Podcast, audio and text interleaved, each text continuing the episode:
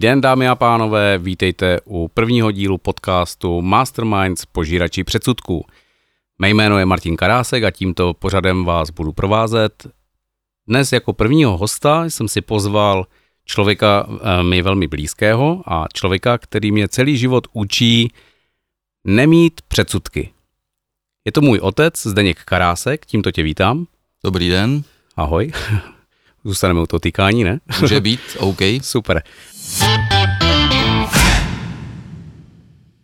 Eh, Zdeněk Karásek, já mu udělám takové lehké intro. Eh, Zdeněk se díky komunistům nemohl dostat na práva, protože jeho otec eh, v srpnu 68 nepustil bolševika se svými kumpány do ostravské mm, do ostravských kasáren a tím získal svůj statut nežádoucí, nebo respektive člověk, nebo respektive student, který nemůže studovat ani práva, ani žádné jiné humanitní obory, na které by se on se svými talenty mohl eh, hlásit. Je to tak, že to byla doba, která nepřála zrovna žákům, jejichž rodiče nebyli poslušní? No tak já jsem to tolik nevnímal, až těsně před maturitou, asi půl roku, když si mě zavolala ředitelka a řekla, že jako kádrově nespůsobilý, takže nemůžu studovat eh, práva ani žádnou humanitní oblast, takže asi tak nějak to bylo. Takže to si asi musíme říct, že mo- mohou naše děti i my být, být velmi rádi, že studují v době, kdy se těmto věcem nepřikládá vůbec žádná váha, jestli je rodič takový či onaký. Ty si, než eh, si vlastně potom nastoupil do práce, kde si musel nastoupit, protože samozřejmě po studiích na Gimplu už se o tebe neměl kdo starat, nebo ten systém, takže ty si zdal ještě rok na rozmyšlenou, šel si studovat angličtinu, což bylo takové trošku vtipné, že v období, kdy komunisti ovládali život nás všech, nebo vás všech v té době, tak ty jsi vybral takový jako imperialistický jazyk, No tak nás tam bylo víc takových, to znamená, že e, většina těch, kteří měli podobný problém, tak se sešli na jazykové škole v Ostravě na Kostelní, takže tam byla poměrně velmi dobrá společnost. Tak to věřím, to věřím, to musela být velká sranda a asi lidé ze zajímavých, e, ze zajímavých rodin. Takže jazykovka, tam si chodil rok, e, pak si zkoušel techniku na Vysoké škole Báňské. Ano, obor dobývání ložisek. To je celkem zajímavý obor, to bylo něco podobného, jako já když jsem dělal geovědní a montání turismus a ty jsi mi tehdy řekl, pane bože, co to je za blbost, co to chceš jít studovat? A já říkám, já nevím, já chci jít jenom nějakou školu a ty jsi mi říkal, prosím tě, běž pracovat. To bylo asi nejlepší, uh, nejlepší, co jsi mi kdy v životě řekl. No tak v té době to úplná blbost nebyla, protože tady samozřejmě ještě doly jeli na plný plyn, ale já jsem nechtěl být horníkem, inženýrem horníkem, Eh, já jsem měl slíbeno, že když začnu na, te, na tom dobývání ložisek a mě teda ti komouši pustili, eh, takže budu moct přejít na ekonomii, což byla taková schůdná, takový schůdný mezistupeň mezi těmi humanitními a technickými obory. Eh, vzpomínám si, že můj strejda, který dělal ve stavební firmě u Českých drah, nebo jak se to tehdy jmenovalo, Eh, tak vlastně některému z těch profesorů dal na jeho stavbu čtyři metráky vápna, s tím, že on mě potom teda převede, ale když se to nepovedlo, tak eh, profesor couvnul tedy, tak jsem nakonec s tou školou, školou skončil. Aha, a kde zůstalo to vápno? Máme... Vápno asi v tom baráku, ale eh, na druhé straně musím říct, že mám za sebou hotovou, hotové dva semestry deskriptivní geometrie, což bych o sebe nikdy nečekal. Takže super, takže si vlastně příkladem toho, že člověk, když chce něco udělat, tak udělá cokoliv, no, i, i když na to není vůbec talentovaný. Eh, ty si potom díky teda angličtině, to je bezvýznamné pro, pro tvého otce, nebo zvláštnímu asi toho jazyku tehdejší v té době, tak si dostal práci ve Vítkovicích a tam si pracoval jako patentový rešeršer. To zní tak jako zajímavě, honosně. Pamatuju si poslední asi patentový rešeršer, co znám, byl Albert Einstein. Ten pracoval uh, na patentovém úřadě jako rešeršer. Tak můžeš, ty jsi nedělal na úřadě, ty jsi dělal ve firmě, tak uh, jestli bys mohl trošku přiblížit, co si potom můžeme no, Tak já, když jsem začal dělat, tak jsem hledal pořád něco s tou eh, angličtinou. Eh, zkoušel jsem třeba eh, obor řídící letového provozu v Praze. To bylo zajímavé z toho důvodu, že tam nás bylo asi 120 a zkouškama, zejména teda psychologické odolnosti, tak prošlo asi šest, včetně mě. Nicméně potom mi nebyli schopni poskytnout bydlení v Praze, tak, takže to padlo a patentový rešeršer bylo takové první zaměstnání, kde jsem tu angličtinu mohl uplatnit. To byla taková zajímavá doba, protože přede mnou tam byli čtyři e, starší lidé, kteří odešli do důchodu a všichni byli takoví ti prvorepublikoví vzdělanci, kteří ovládali několik jazyků. No a já jsem tam nastoupil po nich a v zásadě jsem měl celou tu agendu těch čtyř lidí nějakým způsobem zvládnout, což se mi podařilo v zásadě díky e, technice, dneska možná směšné, říkal se jí mikrofiše, to znamená to, co oni si načítali v těch jednotlivých uh, patentových věstnicích celého světa, tak já jsem se poměrně rychleji dostával k těm potřebným informacím využitím této dneska už archaické fiše. Ani nevím, co to je, ale zní to zajímavě. Zní to, že jsi byl vlastně u zrodu takového jako technologického přerodu v rámci Československé, tedy socialistické republiky. Tak to byl první přerod, pak jsem se dostal ještě k dalšímu, o tom třeba bude řeč. Super. Uh, takže už jsme skoro na konci období, kdy nám ještě teda vládnul bolševik, ty si hned, eh, nebo respektive ty si ještě na konci toho období eh, dostal doporučení a mohl si nastoupit na Karlovu univerzitu do Prahy, kde si začal studovat obor knihovnictví a vědecké informace. Vědecké informace, děkuji. To si pamatuju, protože na tvé promoci jsem byl ještě jako takový malý pidížvík, jsem tam, uh, si pamatuju, že jsem ti držel ten tvůj kufr. Takový bylo ten, ti co, deset. Bylo mi deset a bylo to, bylo to, velmi, byl to takový jako velmi zajímavý, uh, zajímavý řekněme, takový taková situace, kdy jsem jako najednou takový kluk z malého města, tady Ostravy, viděl velkou Prahu a, a otce, jak tam šahá na, uh, na tu, uh, tam skládá tu zkoušku, nebo respektive jak dostáváš ten, uh, ten diplom. Uh, ty si v roce 90 až myslím 91 si ještě studoval Open University v Anglii No, ono to nebylo v Anglii, to bylo v Bratislavě, nicméně byla to, eh, po revoluci se tady britská Open University snažila v tehdejším Československu zřídit svou pobočku, takže ji zřídila v Bratislavě, ale učili tam eh, angličtí lektoři, učilo se to v angličtině a bylo takové hodně zajímavé. A potom si nastoupil do výzkumného ústavu paliv a energetiky, nebo palivo energetického komplexu, nebo jak se to jmenovalo. A to si velmi dobře pamatuji, protože jsem tam jednak chodil eh, každý rok na Mikuláše a jedn, na, na tu akci kolem toho. A jednak si díky tomu se dostal právě zase k těm technologiím novým. A taky si pamatuju to, že jsem třeba kdysi nesl tady přes Ostravu eh, černobílý notebook, který v té době stal nějakých 250 tisíc korun a ty jsi mi jako, nevím, 11-12 letého kluka s tím nechal jít volně, protože samozřejmě, kdyby mě tehda někdo okradl, tak by asi nevěděl moc, co s tím co s ním dělat nebo prodat někde na černém trhu jedině. No tak nějak to bylo, to bylo v roce 88, kdy jsem odešel z Vítkovic do toho zmiňovaného výzkumného ústavu.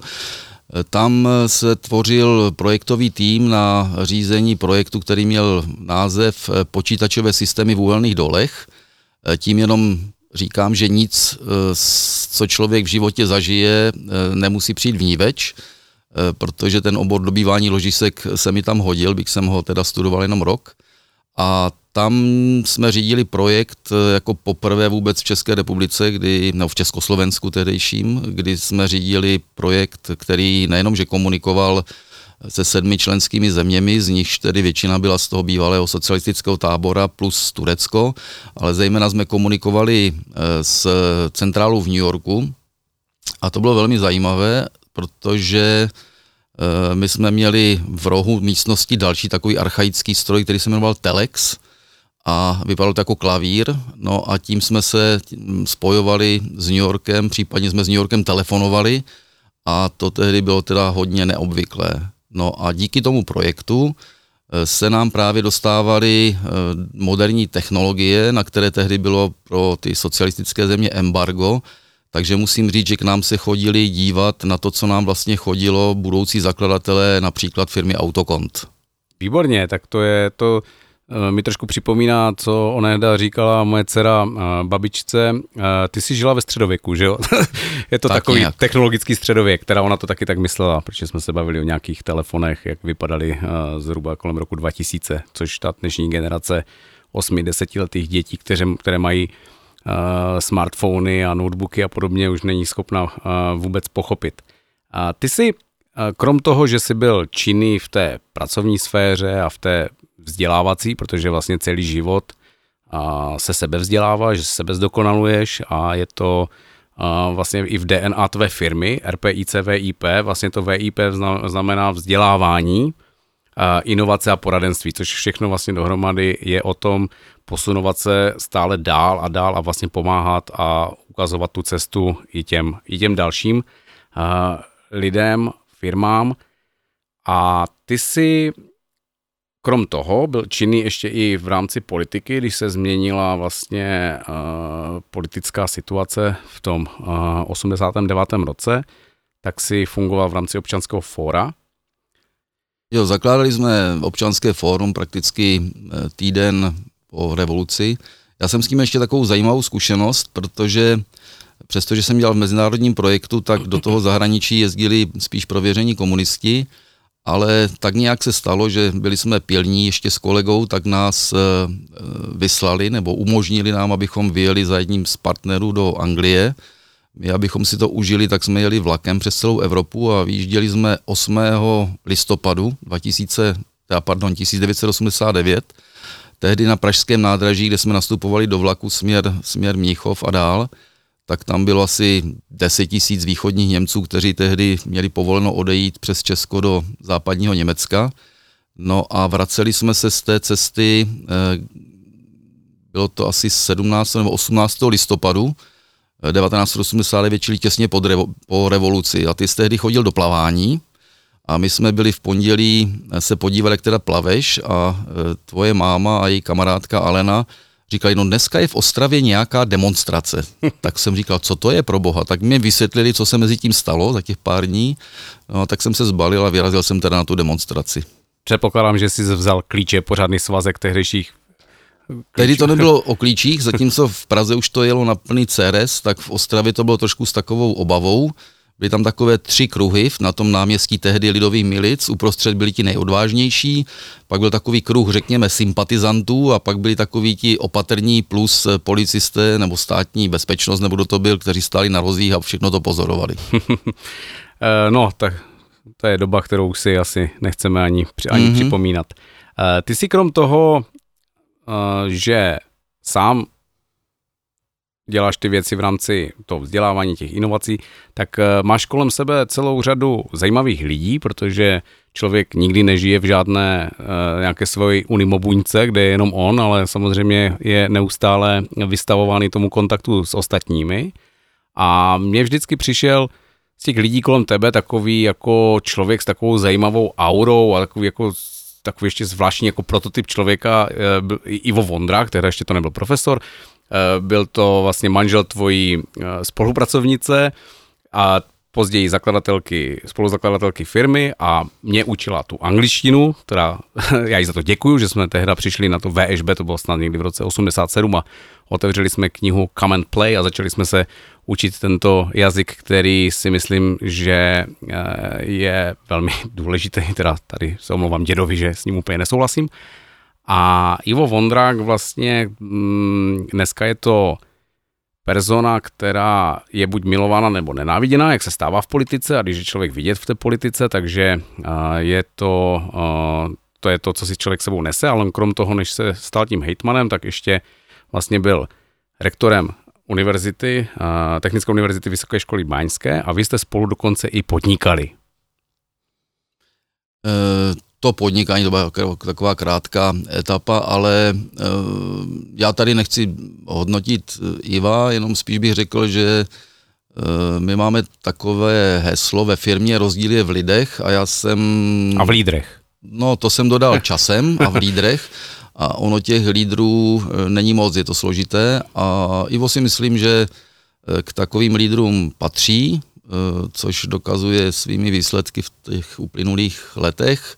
Takže nejenom, že dělal vlastně vědeckou výzkumnou činnost v zahraničí, přednášel v Rakousku, stal se děkanem, za jeho děkanování tady vznikla fakulta elektrotechniky informatiky, projekt IT for Innovations, byl rektorem, no a eh, v roce 2016 se rozhodl řekněme, vstoupit do politiky jako kandidát na hejtmana, no a když do toho šel on, tak jsem si říkal, tak s tímhle člověkem stojí za to, řekněme, riskovat a jít do toho taky. Spolupracovat, jasně.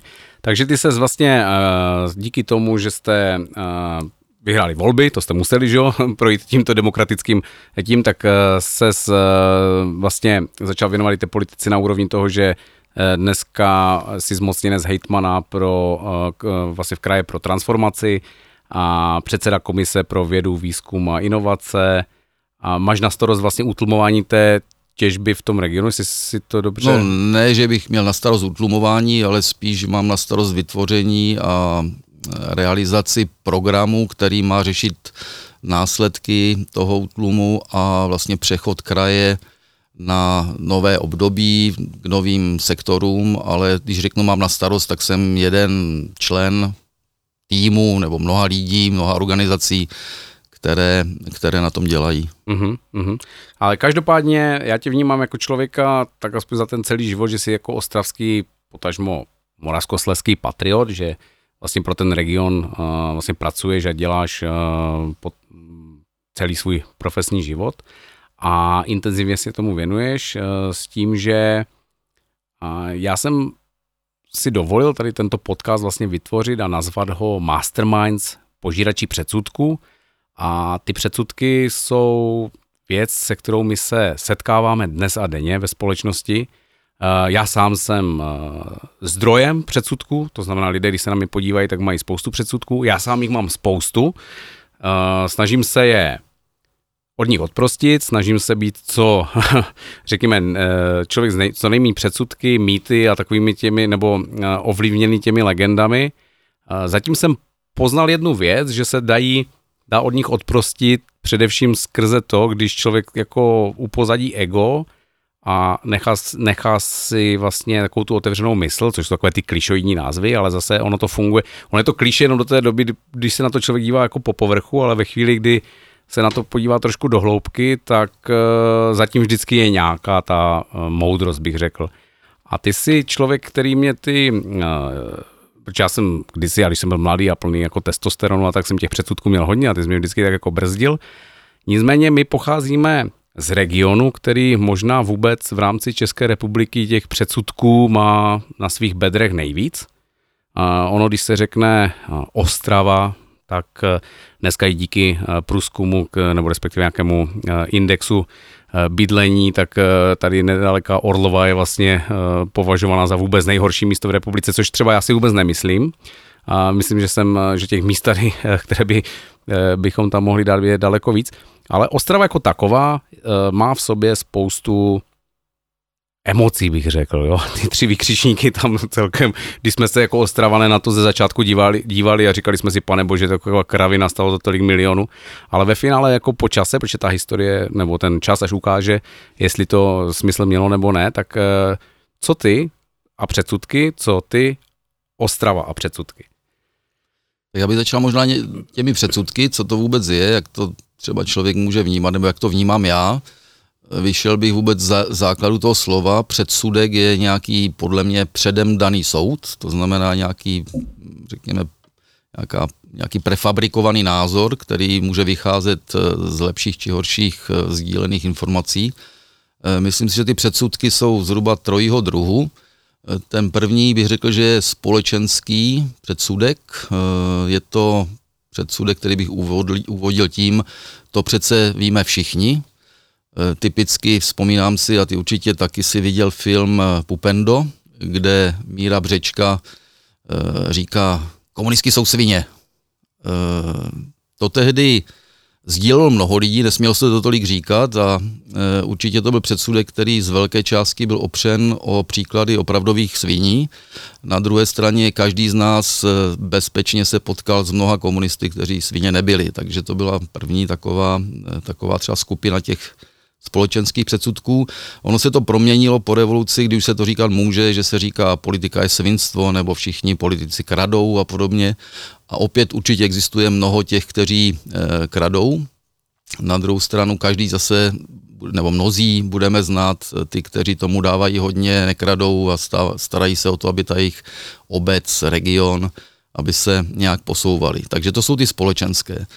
Pak jsou, řekl bych, skupinové předsudky, to bych uvodil tím, my to přece víme, či je to, je to určitě takový skupinový názor, skupinový předsudek, v současnosti možná nejčastější nebo nejzřetelnější skupinou jsou takzvaní antivaxeři, eh, kde velká část té populace, eh, nebo určitá část, nevím kolik je, 5%, 10%, eh, říká ne, ne, ne, žádné, žádné očkování, protože kdo ví, co do nás napumpujou a tak dále, a tak dále. Ale z těch možná menších skupin nedávno mě zaujal takový předsudek, kdy naše úspěšná olympionička Ester Ledecká byla oslovena, jestli nepotřebuje psychologa. A ona říkala, no můj trenér říká, že kdo potřebuje psychologa, nemá co dělat na svahu a já s ním souhlasím. Tady bych řekl, že Ester je určitě člověk, který má výborně nastavenou mysl, takovou vítěznou a opravdu ty psychologie asi nepotřebuje. Na druhé straně Existuje určitě spousta úspěšných sportovců, kteří služeb psychologů využili, takže to je takový jako předsudek skupinový a nemusí být pozitivní nebo negativní. Tam, pardon, jenom já bych do toho ještě vstoupil takovou zajímavou uh, informací nebo situací, která se teď odehrála taky ve světě sportu. Uh, možná by to nemusel být úplně psycholog, jako spíš ten jako mentální coaching, protože to je něco jako podobného, akorát to nezní tak, uh, řekněme, um, tak jako odborně, že jo, prostě, že mm-hmm, psychologu, mm-hmm. že je někdo, kdo už prostě má tu zkušenost, znalost už nějakou jako akademickou a už je to jako ten mezistupeň mezi jako k psychiatrovi a tam potom ty mm-hmm. medicamenty. Ale náš společný známý eh, Dragan Vujovič je mentální coach eh, naší největší české uh, mladé hvězdy tenisové Jakuba Menčíka. A já si pamatuju, když, já si pamatuju, když jsem ho asi v říjnu Dragana oslovoval, že vlastně připravu nějaký podcast a že bych byl rád, kdyby byl jedním z mých hostů, tak on mi říká, víš, já mám teď takového zajímavého uh, kluka, kterého, kterého jako pečuju a on, uh, to bude vaše světová jednička, říká vaše, protože Dragan je Srb.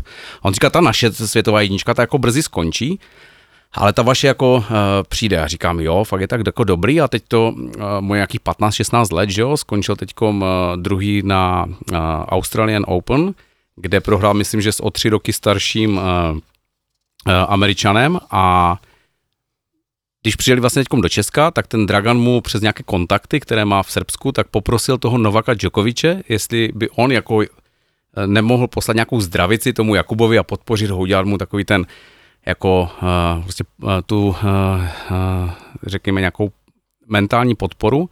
No a stalo se, stala se věc taková nevýdaná, že Novak vzal a poslal video zdravici, kde toho Jakuba pozval i s rodinou, i se svými kouči k němu do Bělehradu, do tenisového centra. Takže ten kluk vlastně, jeho sen se splnil okamžitě jako skutečností a to je to, jak trošku teď jsme od Ester přešli k někomu jinému, je to o tom, že vlastně, když se člověk jako nebojí uh, těch nových jako těch nových podnětů a vůbec takových těch nových jako myšlenkových proudů, tak nemusí je všechny přijímat. To není řečeno, že když teď budu poslouchat uh, něco, co se mně nelíbí, takže uh, okamžitě musím se stát to stoupencem, ale je to o tom, že když člověk se otevře a začne poslouchat něco jiného, tak mu to zůstane v hlavě a začne to tam, ono, jak jsi to říkal ty s, tehla s tou školou, ono to tam někde je a ono se to dostane na povrch až ve chvíli, kdy se to na ten povrch dostat má.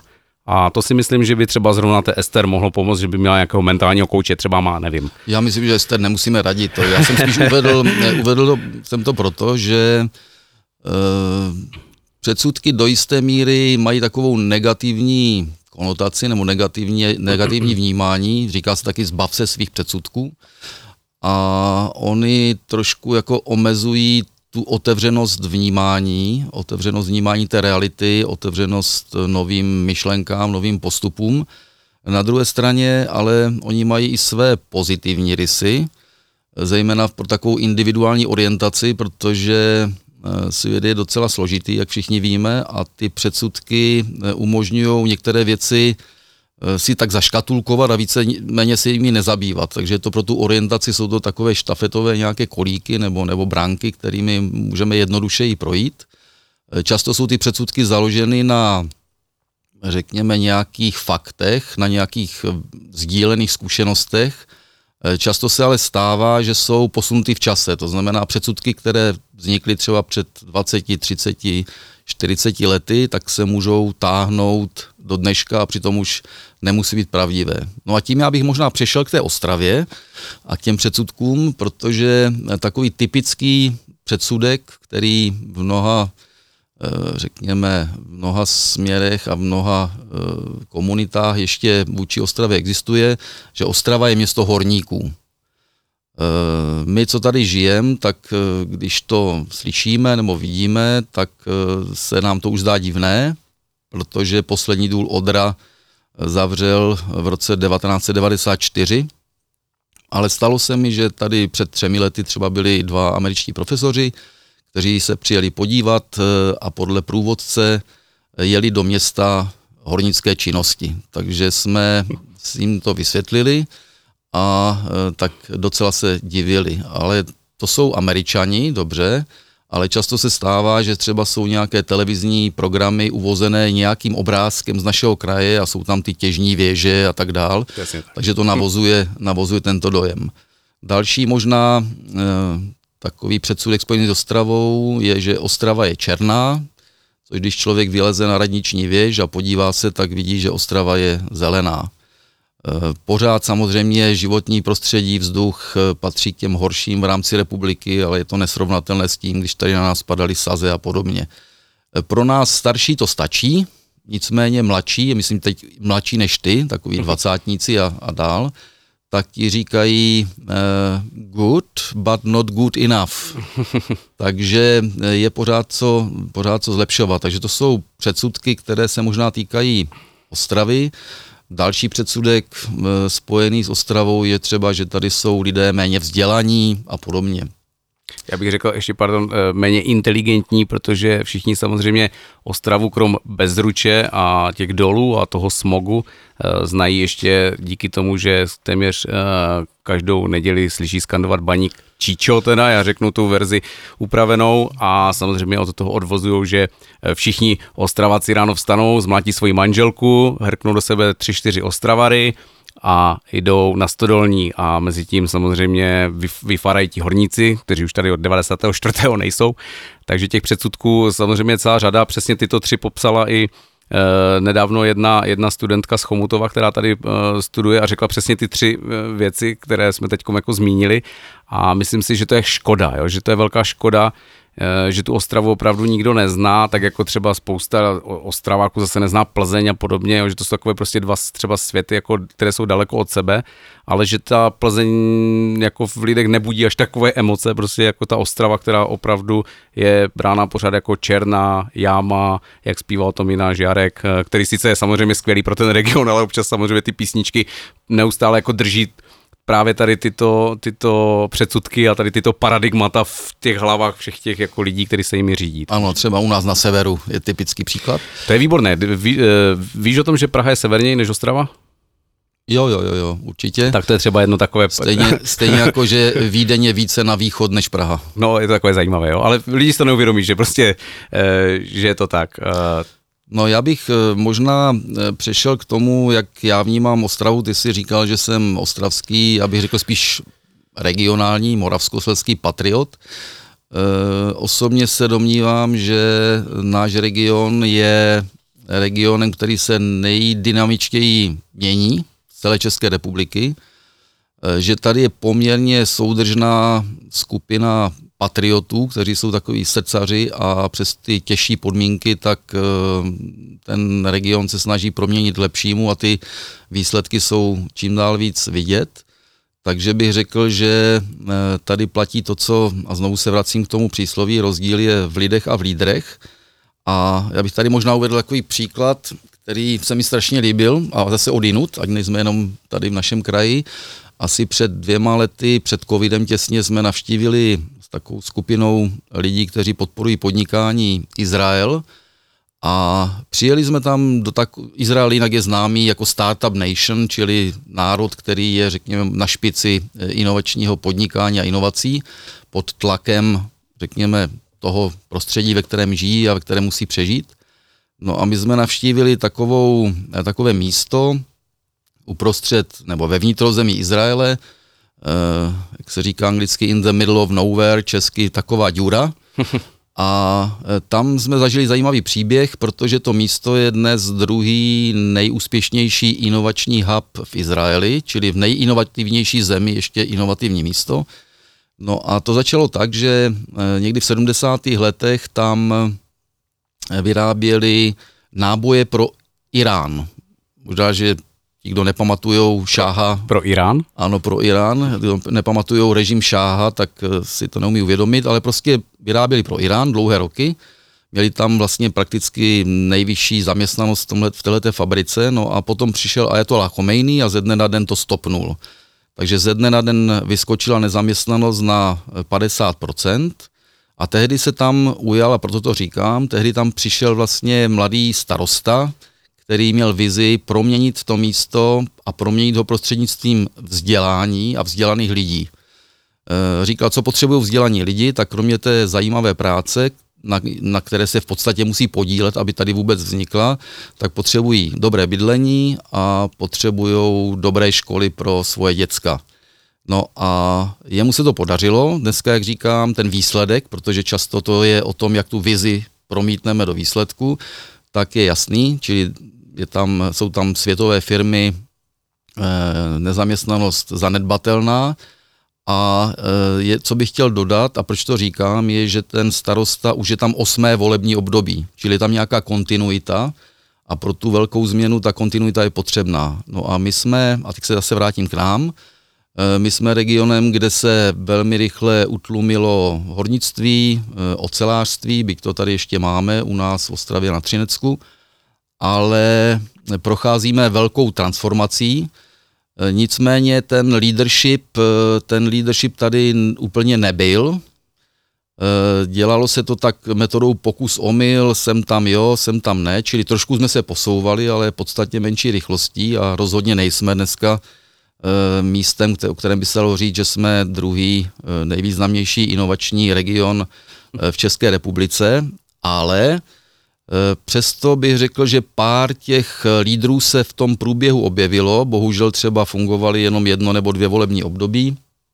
Uvedl bych příklad, už jsem zmiňoval Iva Vondráka, eh, vlastně za doby Petra Kajnara, který dělal primátora města Ostravy, tak tady bylo, byla, byla souhra mezi nimi dvěmi, že budoucnost Ostravy je v informatice, v IT a tehdy končilo tuším 200 nebo studovalo 200 ajťáků na tehdejší fakultě, tak e, bylo jasné, že třeba založit fakultu elektrotechniky informatiky, což se povedlo a dneska tady IT ještě s projektem superpočítače, e, řekněme, mění image našeho regionu, takže dneska je více lidí zaměstnáno v oborech spojených s IT, než třeba právě v tom ocelářství, ohornictví ani nemluvě. Eh, další člověk, který si myslím, že to tady docela začal měnit, je eh, současný primátor Tomáš Macura, eh, kdy jsme, řekněme, se podíleli na vytvoření strategie proměny Ostravy a řada těch, řada těch věcí se tady už děje a daří, ať už jsou menší nebo větší. Tady bych mohl, možná uvedl takový nejvíc vizionářský projekt současnosti, což je výstavba koncertního sálu moderního, který by měl být něčím, co třeba pro město Bilbao je Guggenheimovo muzeum. Mhm. No a e, potom, řekněme, je otázka těch e, lídrů, kteří od roku 2016 fungují fungují na kraji právě pod vedením hejtmana Vondráka a to je o proměně regionu od, toho, od té zaměstnanecké kultury k podnikatelské. Takže vzniklo třeba Moravskoslezské inovační centrum, které pomohlo spoustě podnikatelů a ti už jsou úspěšní na zahraničních trzích, vyhrávají různé i soutěže, takže se měníme pomalu v ten, řekněme, inovativní region postavený na znalostech, dovednostech, což je strašně důležité pro to, aby tady neodcházeli, respektive se vraceli talentovaní lidi, protože v tom regionu se něco děje, stojí za to tady u toho být. A je to šance, aby do budoucna se taky zvedli, eh, řekněme, aby se zvedl sociální status, protože je to o lepších výdělcích eh, v projektech nebo respektive v podnicích, kteří jsou schopni vyrábět pro koncové trhy, nechat si tu marži ziskovou a nedávat ji v nějakých subdodavatelských řetězcích zahraničním firmám. Takže to se, ten region se mění a to období, které nás čeká v nejbližší době, to by ten proces transformace mělo završit. Jenom mimochodem dostal jsem před týdnem informaci od mého kamaráda nebo přítele, který, což je docent, pardon, profesor Blažek z Karlovy univerzity a říkal, podle nové, nové informace Moravskoslezský kraj už se posunul z těch, z té kategorie těch, řekněme, problematických regionů do té kategorie těch normálních regionů v Česku. Tak věřím, že ten proces se podaří završit v příští době. Tak to je skvělé, já ti moc děkuji za tyto informace, myslím, že i pro posluchače to eh, bude velmi zajímavé, co se teď dozvěděli a že i vlastně lidé, kteří třeba nejsou z toho regionu, eh, tak si udělají trošku jiný obrázek o tom, eh, jak to tady u nás funguje. Jsi mluvil o té Izraeli, já si myslím, že Izrael vůbec je, mm, samozřejmě už to, že tam je židovský národ a podobně, tak těch předsudků sami, sami o sobě si nesou spoustu. Ty si ovšem ty jsi ovšem členem, nebo ještě si v takové, řekněme, holportu v jednom velkém taky, v jedné zemi, která taky je eh, předmětem mnoha předsudků a to je eh, Španělsko, které samozřejmě není úplně bráno jako, řekněme, nějaká meka vzdělání, protože to je zase takový ten náš předsudek, že čím je člověk jižněji, tím je blbější, to je taková jako zase... To spíš uh, línější. A, nebo, nebo línější a z toho slunce, které tam svítí, tak je, řekněme, tak trošku jako, no, že se jim nechce, dobře, zůstaňme u toho línější. Mě velmi překvapilo, když jsi mi povídal o tom příběhu toho světlonoše se San Sebastianu, myslím, toho tvého kolegy. A to je velmi zajímavý příběh, protože ty si říkal, že snad v jednu dobu, když, tam byla, když jsi tam byl na, na té konferenci naposledy, tak tam bylo připojeno lidí z více než 100 zemí světa, aby poslouchali, jak se v, na severu Španělska dneska, v dnešní době, vlastně tvoří nový systém vzdělávání v technických oborech, aby se vlastně ty, ty školy, které jsou e, oproti těm technologickým firmám jako pozadu, tak aby se co nejvíc vlastně přibližovali, aby ti, aby ti studenti, e, aby ti absolventi byli vlastně použitelní hned v praxi, aby se tak dlouho nemuseli zaučovat, tak vlastně ta škola nebo tady ten, tady ten systém nový, který tam vzniká, nebo evoluční, když to takhle nazvem, tak e, to mě velmi zaujalo, že je to vlastně v, na místě jako je Španělsko taky a jestli by si mohl trošku možná posluchačům říct i něco o tomto a vlastně v jaké konotaci to potom je i tady na Ostravu zase. Mm-hmm. No já bych začal možná takovým předsudkem, který jsem měl a kterého jsem se zbavil, když jsem poprvé jel do e, Baskicka, protože budeme se bavit spíš o regionu Baskicka než o Španělsku jako takovém. Eh, tak jsem tam jel s předsudkem, že Baskicko to jsou ti separatisti, kde funguje teroristická organizace ETA. To bylo někdy v roce 2003. A když jsem tam přijel a byli jsme v Bilbao, tak tam opravdu byla demonstrace, eh, která, kde rodiny těch uvězněných teroristů nebo pode, lidí z podezřelých z teroristů, tak tam zrovna demonstrovali a chtěli, aby je pustili. Takže tam se mi ten předsudek trošku jako kdyby potvrdil, bych jsem tam už tehdy byl překvapený tím, že eh, Baskicko je velmi vyspělý region a spíš připomíná takové, eh, řekl bych, hezčí Německo. Jo? To znamená, všechno tam tak vypadalo, že tam mají nějaký průmysl, nějak to funguje a tak dále. Ale nicméně ten předsudek víceméně tehdy tak se trošku potvrzoval. No a pak mě tam pozvali v roce 2016, čili za nějakých 13 let poté, eh, kdy se zvali asi 30 lidí z Evropy a ukazovali jim systém proměny odborného vzdělávání v Baskicku. A ten mě fascinoval, eh, protože on vznikl zpočátku z toho, že, a teď jsme zase u těch lídrů, že pán, který se jmenuje Jose Arevalo a který je vlastně eh, takovým náměstkem ministra pro vzdělávání v baskické vládě, eh, tak sledoval se svými kolegy, co se děje ve světě eh, průmyslu, zejména rozvoj robotiky, průmysl 4.0 a podobně. A nejenom, že to sledoval, ale vlastně vytvořili strategii, kdy si řekli, my musíme to naše školství odborné změnit. A to se jim během deseti let povedlo, a to zejména proto, že oni nejenom, že vytvořili strategii, ale oni začali realizovat. A to je největší rozdíl mezi, řekněme, Českem, jak já ho vnímám, teď myslím celým Českem, a e, konkrétně třeba tím baskickem, protože u nás se často vytvoří strategie, ale pak nic nenásleduje, takže se za pět let tvoří znovu strategie a znovu strategie a není tam žádný posun. No a oni tam ten posun udělali a ten byl založený na takovém jednoduchém principu. 80% baskických dětí, řekněme, jde studovat takové ty obecné odbory vedoucí až třeba k nějakému univerzitnímu studiu a 20% jde do té části odborného vzdělávání. Řekněme něco jako u nás učiliště, průmyslovka a pak třeba nějaká technická vysoká škola. No a oni to celé kompletně proměnili, to znamená vzali si těch 20% a začali to, začali to měnit. A začali to měnit tak, že nemůže, nestačí eh, dělat strategii a říct učitelům a nějak to zrealizujte, eh, případně zapojit nějaký málo efektivní výzkumný ústav, který se šestkrát promění během deseti let, takže vlastně nic není schopný dodat do toho terénu, ale vytvořili organizaci, které říkají technika, a na jednom místě tam desítky lidí ve spolupráci s kreativními učiteli vytváří ty nové moderní vzdělávací obsahy a ty potom prostřednictvím školení učitelů z celého Baskicka tak vlastně přenášejí rychle do, té, do, té, do toho celého regionu. Já se omlouvám, že do toho vstupuju, mi to trošku připomíná eh, takové to otřepané kliše, že když člověk eh, něco říká, tak by to měl i dělat a potom jsou vidět ty výsledky, že když eh, v tom přirovnání, že u nás se o tom mluví, vytvářejí se strategie, které se potom nerealizují, tak eh, tam chybí asi nějaké jakoby to hlubší strategické myšlení možná celého toho národa, že my spíš tak jako přemýšlíme, my víc jako mluvíme, my ke všemu máme nějaký postoj, ale málo kdy už se někdo jako odhodlá k tomu, aby uh, ho realizoval nějakým způsobem, tak jestli toto třeba by se nedalo tak nějak jako implementovat do té naší společnosti, aby se i mluvilo, ale aby se i u toho makalo. no přesně tak, jako mě, já nevím, jestli bych to nazval širším nebo hlubším strategickým vnímáním, spíše to o tom, že ta strategie se musí eh, realizovat, to znamená, když ji vymyslím a dává smysl, tak uh, musí se nastavit eh, procesy a tak dále, aby to fungovalo. Což se v tom Španělsku, v tom Baskicku teda konkrétně, odděluju to teda od Španělska, protože oni to mají specifické, takže to se povedlo.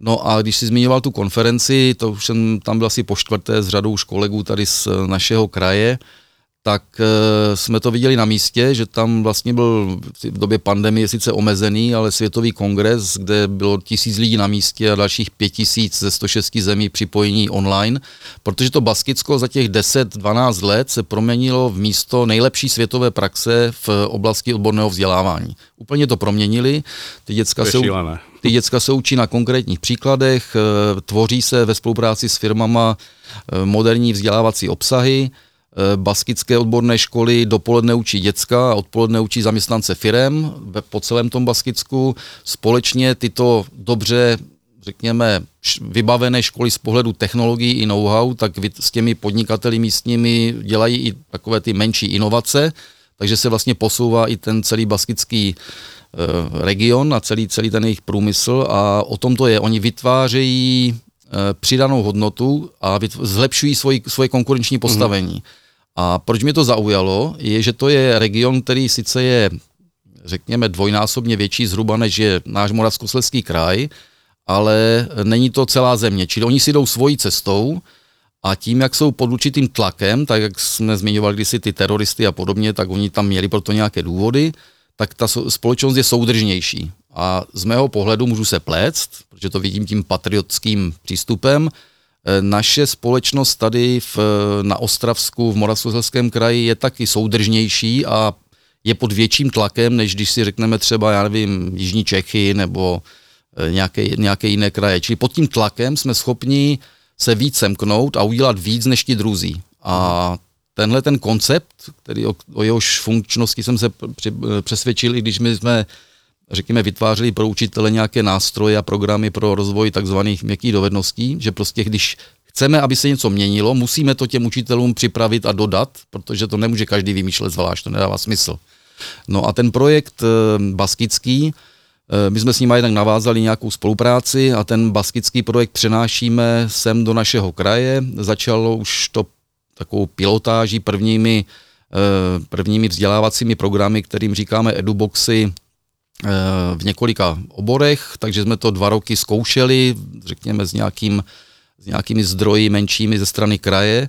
No a tento rok, respektive začátkem příštího, bychom to měli spustit ve velkém. To znamená, budeme podle mě vytvářet, nebo podle mě, podle toho projektu, který je nachystaný, říká se mu Technologická podnikatelská akademie, tak eh, vlastně tady vznikne něco, jako je ta baskická technika, a budeme pro všechny odborné školy nejdřív v našem kraji a pak případně, když bude mít zájem další republika, můžeme to pro ně rozšířit, budeme vlastně vytvářet ty moderní vzdělávací obsahy.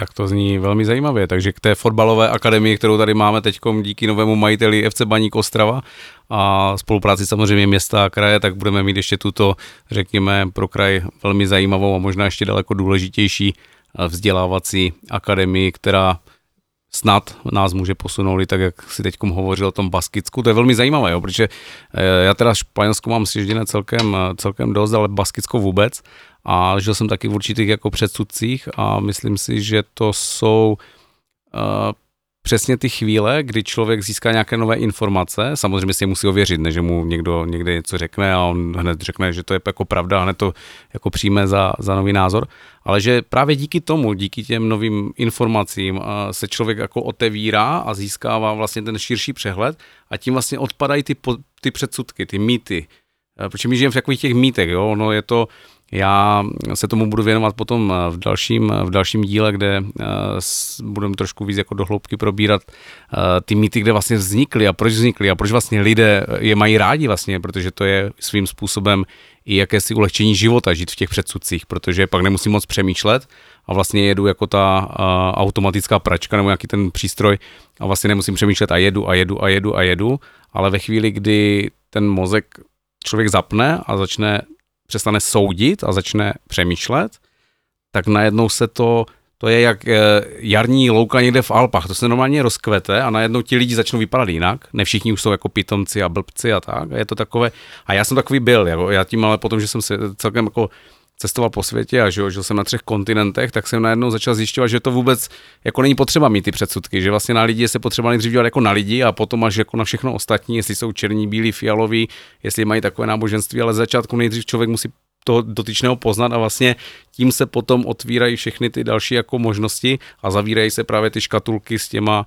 s těma předsudkama. Jako další věc, kterou podle mě ta naše společnost jako velmi jako ulehčuje ten život, je ten labeling, jo, že si dáváme už od malička, že jo, už od těch škol, školek už dostávají ty děcka ty nálepky, ten neblbej, ten nechytrej, ten bude takový, ten bude makovej, ale že to je prostě, že to je jako špatně, že vlastně už na té škole, že možná mm, je věc jako dobrá jít tou, jak teď jdete vy třeba tou technikou, ale že i to vzdělávání v rámci nějaké té sebe očisty toho, nebo nějakého toho jako seberozvoje, že vlastně i kdyby ty děcka už jako na začátku věděli vlastně, jaké jsou třeba jejich talenty, jaké jsou jejich jako dovednosti, jo, protože to začíná někde na úrovni nějakých vloh, že jo, ty se potom přesouvají do talentu, ty talenty do nadání a, a potom jsou to třeba ty geniální uh, jsou geniální herci, jsou geniální spisovatelé, geniální vědci, prostě těch talentů je celá řada, ale problém je ten, že podle mě v tom vzdělávání, a to tam, protože největší semeniště, to je, když jsem teď se připravoval na ten pořad, tak největší semeniště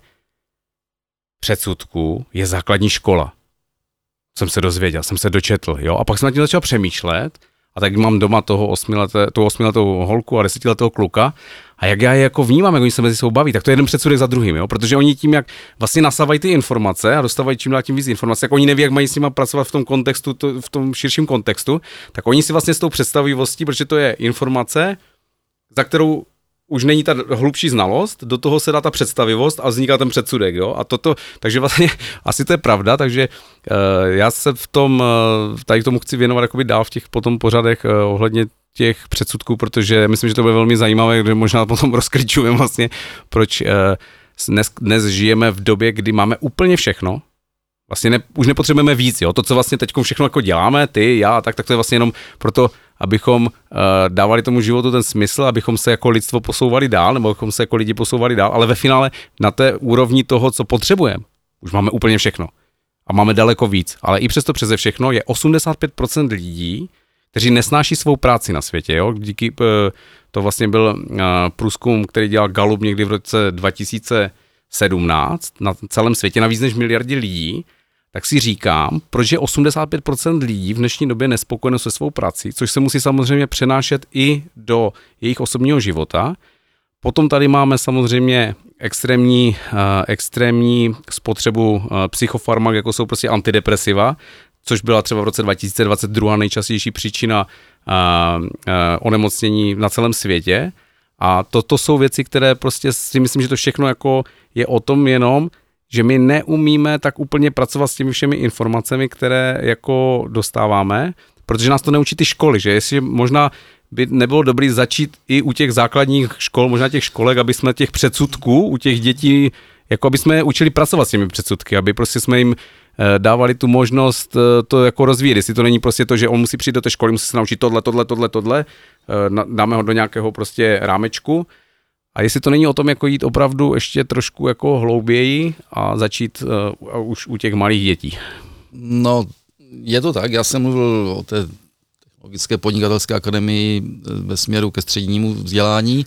Nicméně ty změny, které tady startujeme a už se na nich dělá, se týkají, nebo začínají už v základním vzdělání, eh, protože já bych neřekl, že máme pracovat eh, s předsudky a s dětmi, to spíš bych řekl, pracujeme s jejich talenty, protože když dáme ne předsudek, ale hypotézu, že každý máme nějaký talent, a je potřeba ho včas zjistit a potom ho rozvíjet, protože když děláme to, k čemu máme talent, tak máme větší šanci uspět.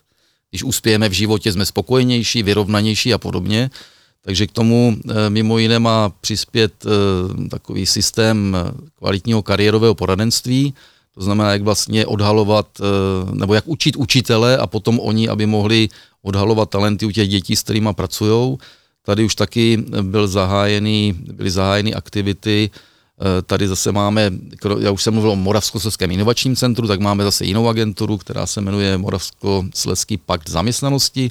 A ten ve spolupráci například s Ostravou a s dalšími městy eh, rozjel takové programy kariérového poradenství, získali za ně národní ceny, že to tady děláme nejlíp, když to zjednoduším, Eh, chceme to dostat do škol, to znamená, aby ty děti se co nejdřív naučili, v čem jsou dobré a ne v čem jsou špatné a proč padají teda, eh, nebo, nebo v čem je máme kárat, ale naopak v čem je máme rozvíjet. Takže to je součástí toho celkového eh, projektu, takže jdeme i do těch oblastí základního školství, ale je to i o dospělých, protože spousta lidí, jak jsi zmiňoval, nevím jestli 85%, Eh, ale spousta lidí není spokojena s tím, co dělá. A když třeba ve 30, ve 40 zjistí, že by chtěli dělat něco jiného, tak je to o nějaké změně i v době dospělosti, takže je to také o kariérovém poradenství pro ty dospělé, o nějakých, řekněme, nastavení nějakých vzdělávacích cest a podobně. Takže v té oblasti je to hodně. A když bychom, když chceme tu společnost změnit, tak kromě toho, že tady stavíme zajímavé stavby, já jsem zmiňoval třeba ten koncertní sál, nebo tady třeba teď u Ostravice eh, se staví dvě nové fakulty, eh, fakulta umění, fakulta sportu, eh, ty taky jsou financovány z programu Restart, třeba u kterého se nějak pohybuju. Teď se tady, včera tuším, byl poklepán nebo předevčírem základní kámen nového energetického centra, které bude vymýšlet, jak vlastně nahrazovat ty tradiční energie novými. Taky se to děje tady v našem kraji a chystáme další projekty, které mají vazbu nejenom na to základní, střední, ale na vysoké školství, abychom sem dostali co nejvíc chytrých mozků, protože eh, pokud tady nebudou chytré mozky a pokud se to nepromítne nejenom do toho vzdělání, do vědy výzkumu, ale taky do biznisu, eh, tak ten region by eh, postupoval pomalu. Takže my tomu pomáháme. Eh, na kraji, ale je, to, je tady taky hromada eh, kvalitních institucí, organizací, kteří ty změny chtějí a věříme, že se to v těch nejbližších letech povede. Tak to je, to je super, já ti moc děkuji za všechny tady ty informace, které si, které si nám tady předal vypadá to, že Ostrava bude brzy ráj. no já bych řekl, že neba, já teda Ostrava je důležitá, protože to je metropole toho regionu, ale důležité jsou všechny části kraje. Možná ještě takový dva příklady. Eh, když si vezmeme třeba Třinecko, jo, tak Třinecko je takový speciální, specifický region úplně na východu kraje a tam to žije. Jo. Třinecko je prostě místo, kde je taková soudržná společnost, mají tam svůj verk, to znamená základní velkou fabriku, která dlouhodobě funguje a prosperuje. Eh, mají tam spoustu řekněme, podnikatelských aktivit, eh, regionální rada rozvoje, kterou tam mají, tak eh, řekněme se snaží o nové projekty, jak celé to posunovat. Mají tam dlouhodobě funkční primátorku, kdysi starostku, takže to je třeba jeden region, který v tom, když se podíváme na tu mapu našeho kraje, se tak trošku jako vymyká, protože nemá úplně řekněme třeba nejlepší vstupní podmínky, ale něco tam dělají. Mm-hmm. Eh, když vezmu zase úplně jinou část našeho kraje, zrovna předevčírem eh, jsem byl se skupinou lidí z Ministerstva životního prostředí v Trojanovicích, eh, kde tamní starosta Jirka Novotný, vlastně, který už je čtvrté funkční období, vys ten Izrael, jak jsem zmiňoval, mm-hmm. Tak začal vlastně tu obec proměňovat s využitím a ve spolupráci s architektem Kamilem Mrvou a tam, když dneska přijedete, tak to není obyčejná obec. Jo. To je prostě obec, kde najdete Eh, architektonicky krásně upravené, mm, upravená místa, ať už je to jejich restaurace Rekovice se skvělým eh, jídlem a výhledem do krajiny, nebo je to teď čerstvě nová, nová knihovna, takové náměstíčko. Ta obec funguje eh, bez dluhů, funguje kvalitně, lidi, lidem se tam daří dobře a přesto přemýšlejí o tom, co tady musíme udělat nového, aby nám ty naši mladí lidi neodcházeli. Bych jsme tady to udělali hodně, tak je potřeba udělat víc. A tihleti lidi právě táhnou rozvoj toho regionu dál. Takže e, jde o to, aby prostě ten, řekněme, leadership, jak se mu říká, to, ta ochota vést a věci měnit k lepšímu, aby tady byla od úrovně obcí přes úrovně měst, regionu a podobně. E, samozřejmě na úrovni státu to ne, neřeším a nehodnotím, tam je to nejsložitější, ale k tomu bych se teď nerad vyjadřoval. určitě, určitě.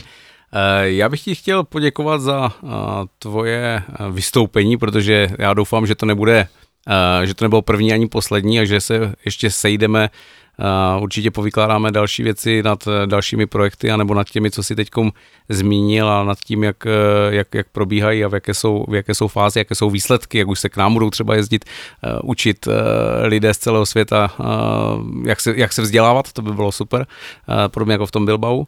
A já ti teda ještě jednou moc děkuju, bylo to příjemné vykládání, příště možná i na něčím ostřejším, přece jenom ještě je to první díl, tak to musíme vést trošku ještě takové té rovině, řekněme, mm, společensky únosné a, a Joe Rogan taky určitě nezačal hned e, s flaškou whisky, že jo, takže e, je něco, co bys chtěl ještě sdělit našim posluchačům na závěr?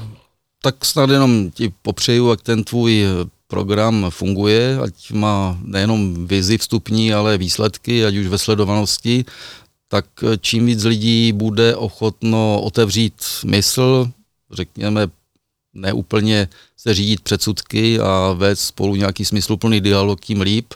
A taky, že to neznamená, že odlišný názor znamená, že je to můj nějaký třídní nepřítel. Takže hodně zvídavosti, trošku pokory a mohlo by to fungovat. Tak moc díky.